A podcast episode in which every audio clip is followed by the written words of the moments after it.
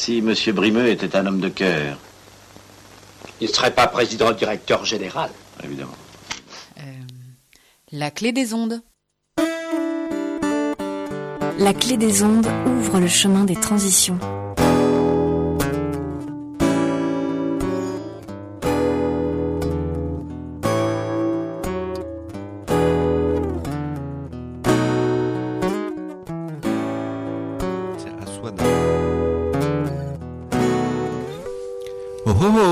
Je vous salue bien oh, vous qui nous écoutez. Aujourd'hui, on va parler de compostage urbain. Euh, nous avons invité euh, l'assaut Récup et donc euh, Jean-Baptiste Assoud est venu dans les studios de la Clé des Ondes nous parler de ce sujet. Bonjour Jean-Baptiste. Bonjour. Maxime Guéquière nous accompagne sur le chemin des transitions. Donc euh, du coup, euh, l'assaut euh, Récup euh, est une association qui s'est créée il y a combien de temps à peu près? Alors, on n'est pas exactement une association. En fait, on Ah. est, enfin, le Récup est plus un, un projet qui qui qui est porté par une association. Mhm. Le projet, en fait, a été lancé officiellement le, le 1er février euh, 2019. Euh, officieusement, on travaille dessus depuis maintenant un an presque. Donc, on s'est lancé dans l'idée en, entre mars et mai de l'année dernière. Euh, on a commencé à faire une phase test euh, sur la sur euh, sur Bordeaux entre septembre et décembre euh, euh, 2018. D'accord. Et donc officiellement, on a lancé le projet en février 2019. Alors c'est un projet qui a un nom euh, Bokashi. Oui. Alors, Alors, en fait- c'est quoi ce truc? Donc le bokashi, c'est euh, une méthode euh, qui vient du Japon à la base, qui est une méthode alternative en fait au compostage pour revaloriser ces déchets organiques. Donc contrairement au compostage, avec le, le, le bokashi, vous, en fait, vous devez utiliser euh, ce qu'on appelle des micro-organismes efficients, donc les EM, qui sont en fait un ensemble de euh, différentes, euh, voilà, 80 microbactéries, champignons, levures, Mhm. euh, qui vont agir en fait sur la matière organique. Donc le bokashi, euh, le principe c'est euh, de déposer en fait dans, dans un seau, un seau de cuisine, euh, vos déchets organiques. Et à chaque couche de déchets organiques que vous allez y déposer, vous allez déposer également euh, une couche de, de micro-organismes, donc de, de sonde de blé enrichi en micro-organismes. Et ces micro-organismes en fait vont activer, vont s'activer en fermentation, faire fermenter les déchets. Et contrairement au compostage, on va pas avoir de décomposition, euh, on va pas avoir de montée en chaleur, on va pas avoir d'émissions de, de, gaz à effet de serre. Et ce qui va se passer en- ensuite, euh, une fois que les déchets organiques seront sortis du seau et seront mis en terre, c'est une transformation finalement du, euh, du produit, en fait de la matière organique, en humus euh, en seulement trois semaines. D'accord.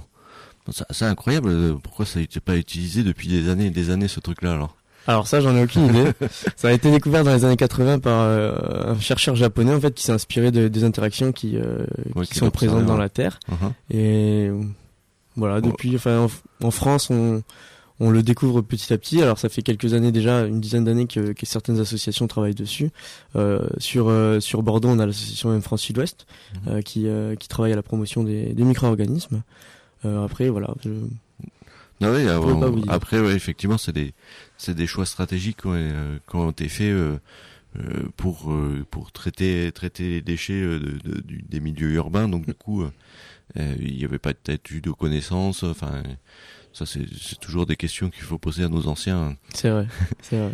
Et, euh, et donc, euh, on va écouter une, euh, on va faire une petite pause musicale et on va revenir vers toi, Jean-Baptiste, euh, pour en savoir plus euh, sur euh, ce compostage urbain euh, nouvelle génération. C'était un petit jardin qui sentait bon le métropolitain,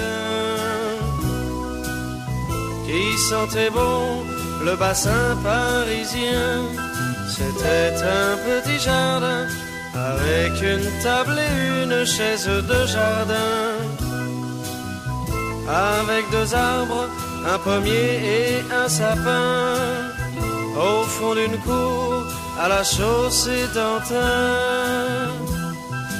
Mais un jour, près du jardin, passa un homme qui au revers de son veston portait une fleur de béton. Dans le jardin, une voix chanta de grâce, de grâce, monsieur le promoteur,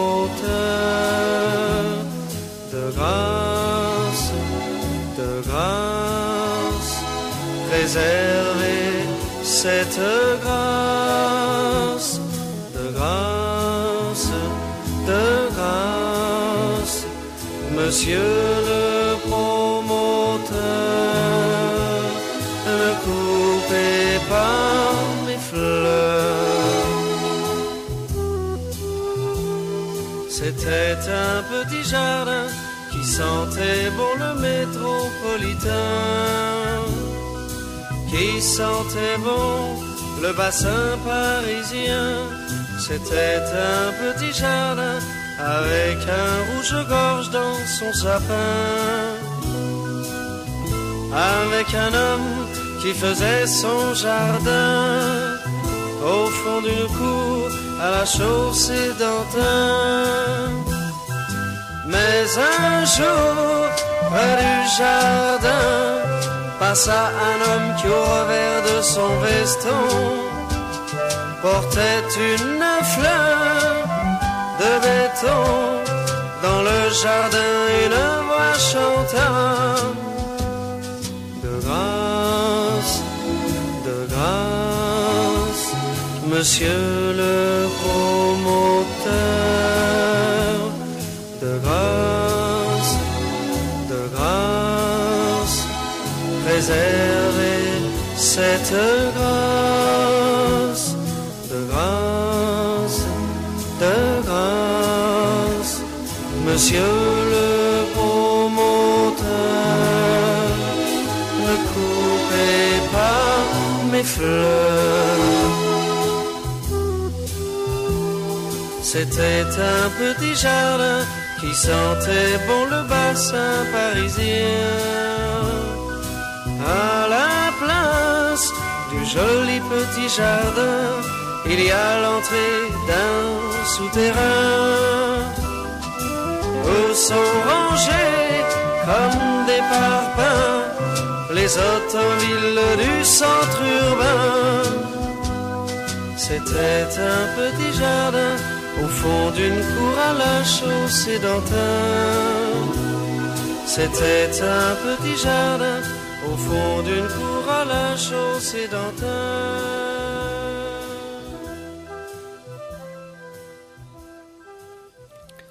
Et bonjour Maxime. Bonjour Maxime. Euh, du coup, qu'est-ce qu'on vient d'écouter? Alors nous venons d'écouter euh, le titre phare de Jacques euh, Dutronc. Le titre c'est Le Petit Jardin. Il est sorti en 1972. Ça date quand même. c'est une chanson qui dénonce l'envahissement des bétons aux dépens des espaces verts. Et le chanteur y dévoile clairement ses préoccupations écologistes euh, face euh, au nouveau modèle urbanistique. Super, merci beaucoup Maxime. L'association Dynamo illumine le chemin des transitions. Donc euh, l'association Dynamo qui apporte l'eau là où elle n'est pas. Euh, c'est important pour nous euh, cette partie compostage parce que euh, on va le voir tout à l'heure. L'utilisation du compost permet d'enrichir les sols et de ne pas ajouter de produits, on va dire phytosanitaires, donc de nouvelles molécules dans les sols. Et donc, du coup, pour nous, c'est important d'enrichir les sols de manière tout à fait naturelle.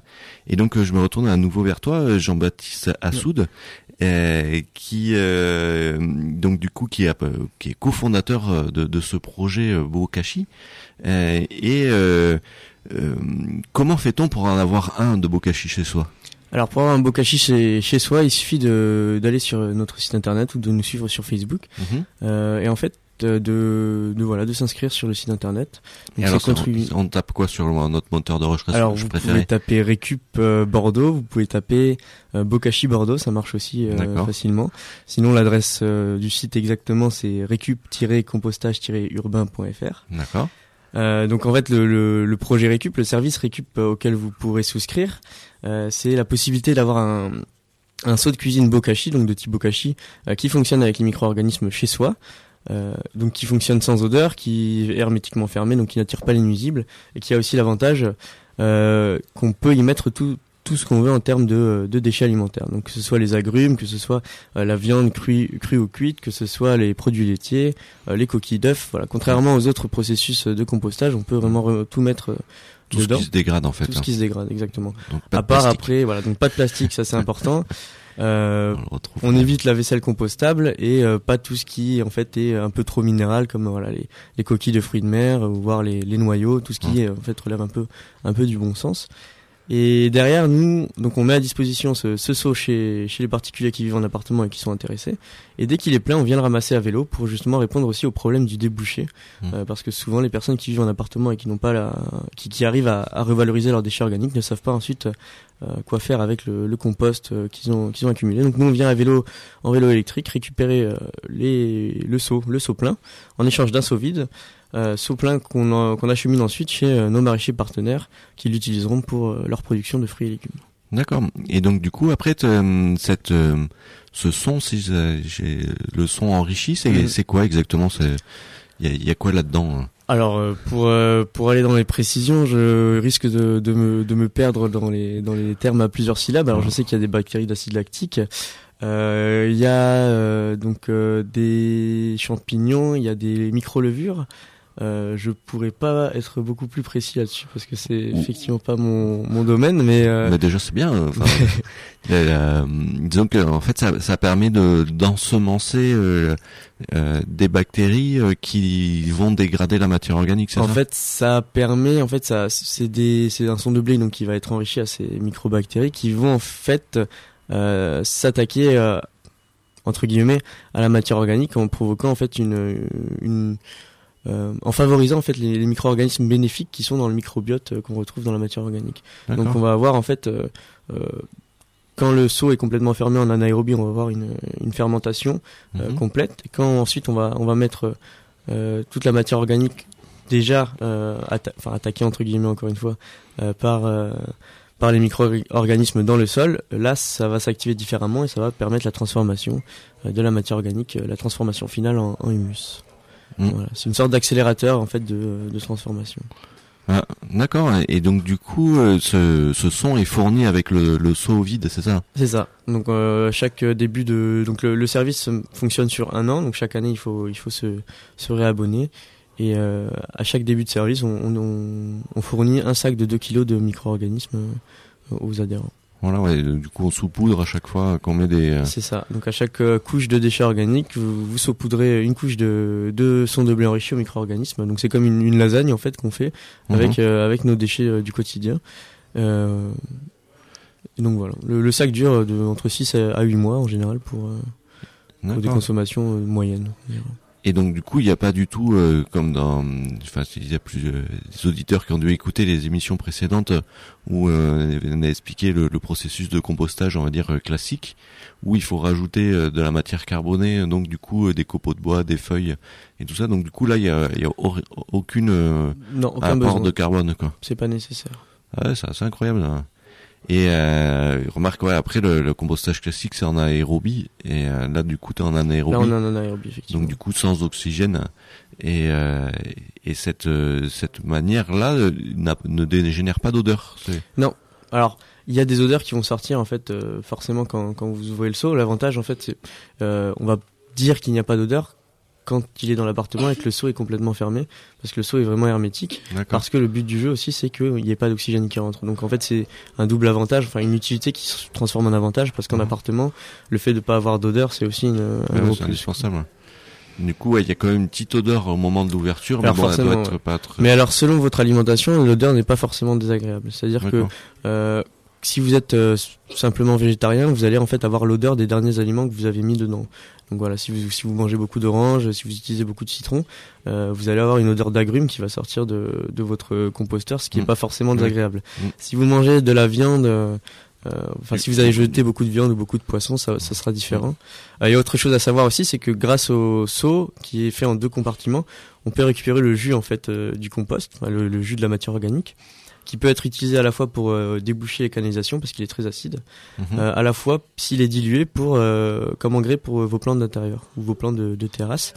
Et par contre, ce jus sent effectivement euh, assez mauvais. Donc si les gens ne récupèrent pas le jus assez régulièrement, euh, il y a des risques effectivement que l'odeur, euh, qui est une odeur qui sorte du, du seau. Enfin, qui sorte quand il est Ouais, ouvert. ouais, voilà, ouais. Mais quand du coup, ouais, de c'est une fermentation, donc forcément une fermentation, il y a des odeurs. hein. Exactement. Enfin, euh, on le sait tous les jours quand on va aux toilettes. Hein. et, euh, et donc du coup, euh, c'est euh, ce, ce liquide qui est, qui est récupéré euh, dans, dans le fond de, du, du seau peut être utilisé dans, auprès des, dans les plantes, Ouais. euh, peut- l'arbre qui est dans, dans la rue. euh, C'est possible. Alors ouais. il faut pas le mettre euh, directement, il faut le diluer à 1%, entre 1 et 5% avec ah ouais. de l'eau.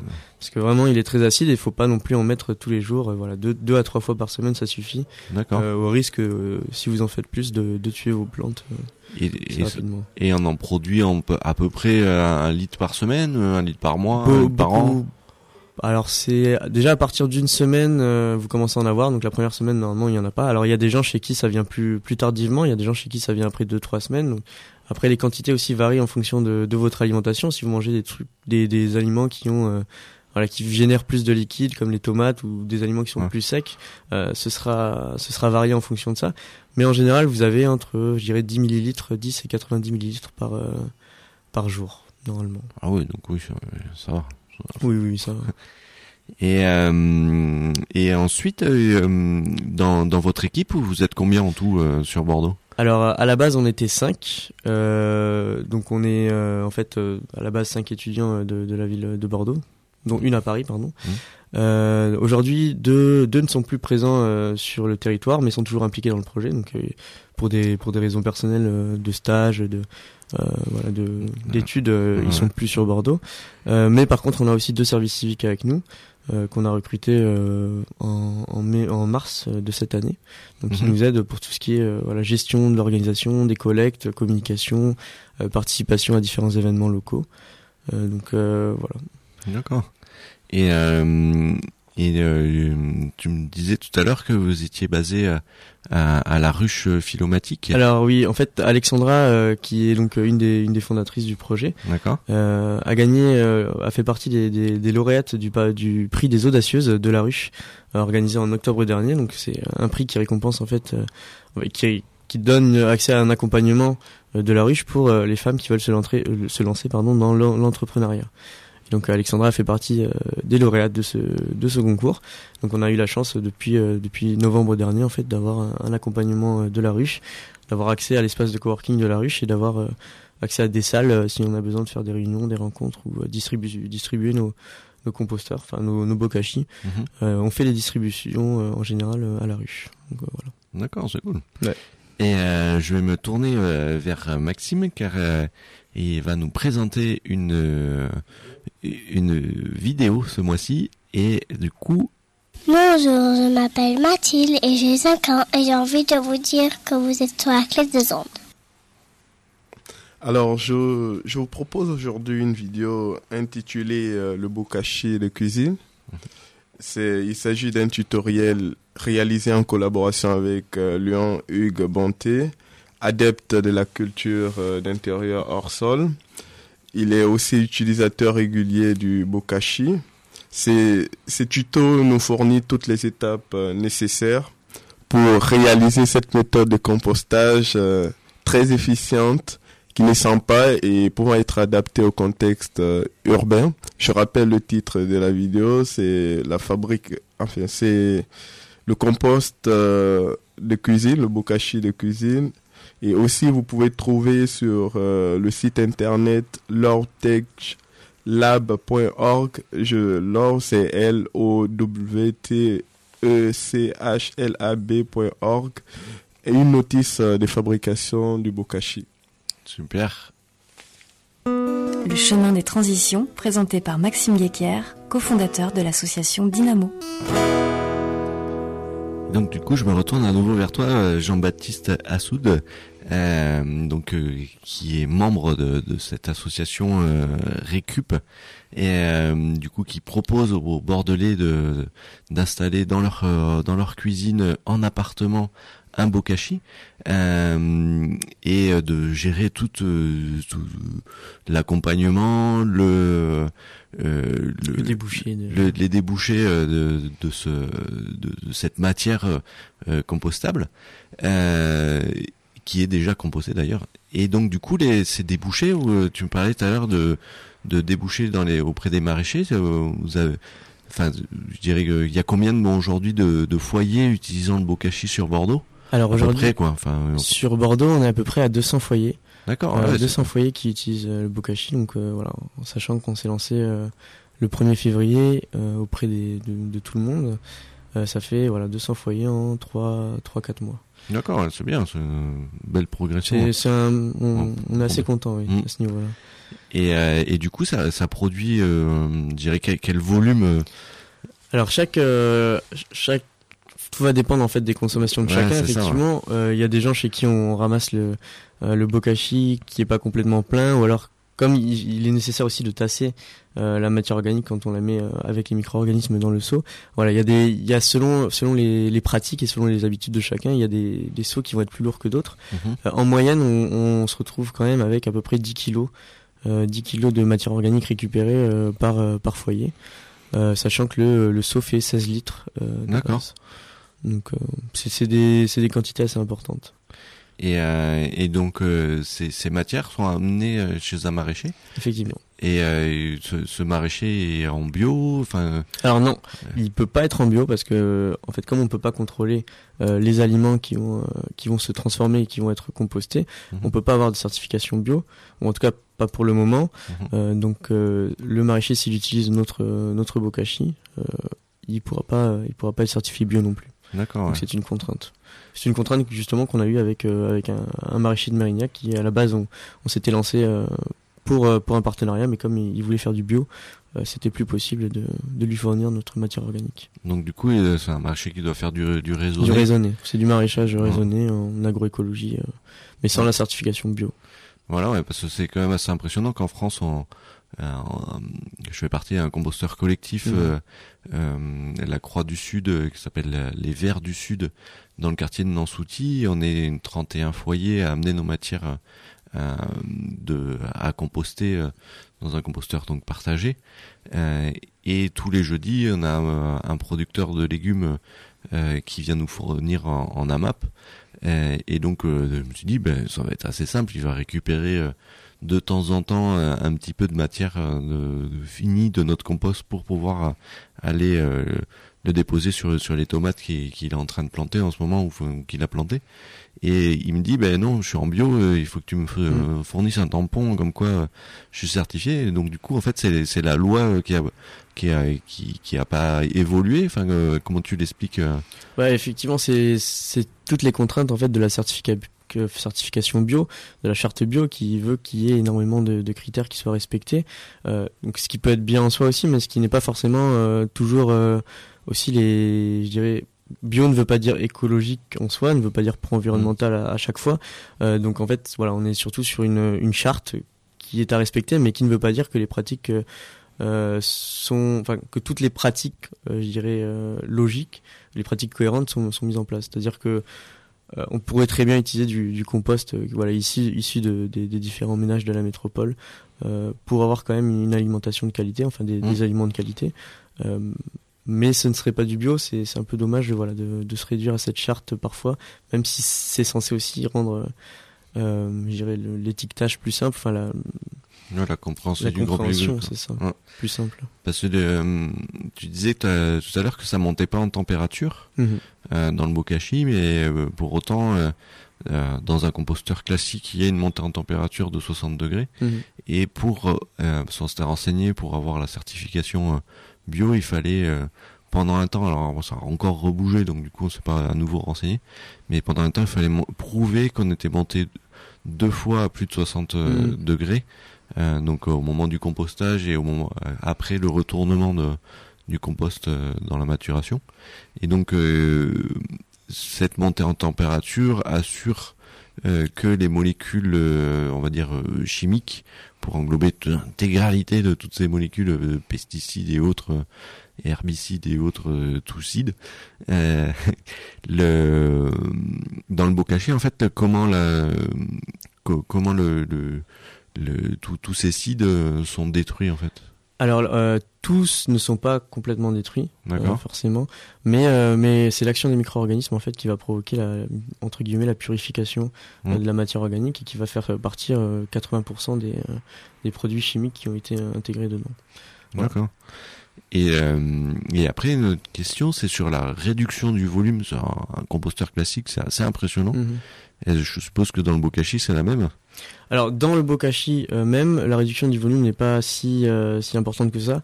Euh, après, ça, ça dépend combien de temps vous l'avez chez vous, ça fait combien de temps et combien de temps vous avez pris à le remplir. Mhm. Parce qu'en sachant que normalement la fermentation doit provoquer la réduction en fait de taille des aliments Voilà, ouais. sans provoquer leur décomposition toujours, Mhm.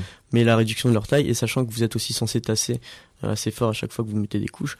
Normalement, le- l'espace, il y a énormément d'espace qui est gagné euh, là-dedans. Maintenant, la réduction de, de taille se fait en- encore plus au moment de la transformation en humus, qui sera euh, au moment de la mise en terre, euh, donc plus tard chez, chez le maraîcher. Ouais, voilà, ouais, après, ouais, c'est sûr que Et ça va effectivement ça, ça, diminuer, une euh, fois, en- une fois en terre, euh, ça doit être assez impressionnant. hein. Et, et du coup, vous disiez que démarrage, vous étiez plusieurs étudiants à vous lancer Mhm. là-dedans. Donc du coup, t'es sorti d'études et t'es lancé dans, dans ce domaine-là. C'est ça. C'est assez rare de voir des étudiants se lancer dans l'entrepreneuriat à la sortie de l'école, j'imagine. Enfin, j'en ai pas vrai. rencontré beaucoup en tout cas. Euh, que- quelle était ta volonté euh, de Alors, alors la chance qu'on a eue nous, pour, pour nous lancer dans l'entrepreneuriat, c'est déjà qu'on a été plusieurs.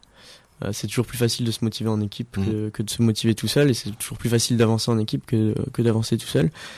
Moi, la motivation, en- alors à l'époque où je me suis lancé du, dans le projet, donc je me suis greffé au projet vers, vers mai 2019, mais il y avait un groupe de, de trois étudiants à la base euh, qui avait, euh, qui était arrivé avec l'idée, donc euh, mon, mon ancien colloque, donc c'est comme ça que, que je les ai connus. Mhm. Moi, à l'époque, j'étais en stage de fin d'études et euh, j'ai j'ai pas réalisé, mais j'étais pas forcément à l'aise avec l'idée, voilà, de d'aller tous les jours travailler pour quelque chose qui me plaisait pas forcément, et je me dis que c'était plus intéressant que notre travail soit aussi notre passion, et comme ça, chaque jour où, où chaque jour où, en fait on travaille, Ouais. euh, chaque, jour, chaque jour on se lève, on sait pourquoi on le fait, on sait pourquoi et pour qui aussi, et, et, et- et qui- enfin, voilà, on- comme comme on le dit beaucoup aujourd'hui, on donne du sens en fait à nos actions, quoi. Ouais, donc c'est ça qui nous qui nous motive et c'est aussi voilà donc on on, on travaille pour quelque chose qu'on contrôle et on sait vers où on veut aller et c'est c'est beaucoup plus euh, épanouissant je dirais que qu'un simple travail de bureau euh, dans, dans des Ouais. activités Ouais. euh, climaticides, c'est ça entre autres effectivement notamment. Enfin, il y a pas que. ouais.